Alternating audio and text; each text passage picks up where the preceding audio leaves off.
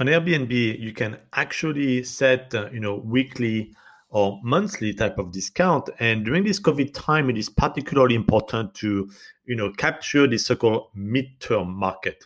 Airbnb typically is short-term, like one night, two nights, like really few nights uh, for stays. That's how Airbnb became popular.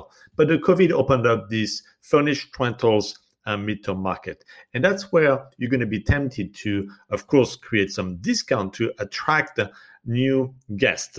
And that is the good approach. However, you really need to remember that when you get a long booking, let's say somebody books for two weeks or a month, that you need to reset your discount.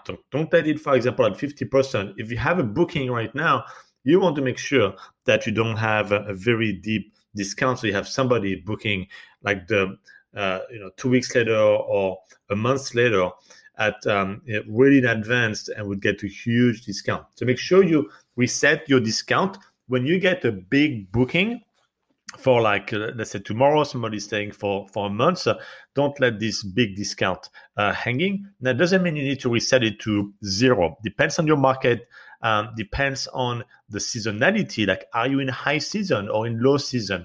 And you may want to, you know, put it back to, let's say, ten percent discount for the week, twenty percent discount for the month instead of fifty and sixty, for example, for the week and the months. So always remember, you get a big booking, check your weekly and monthly discount and readjust it.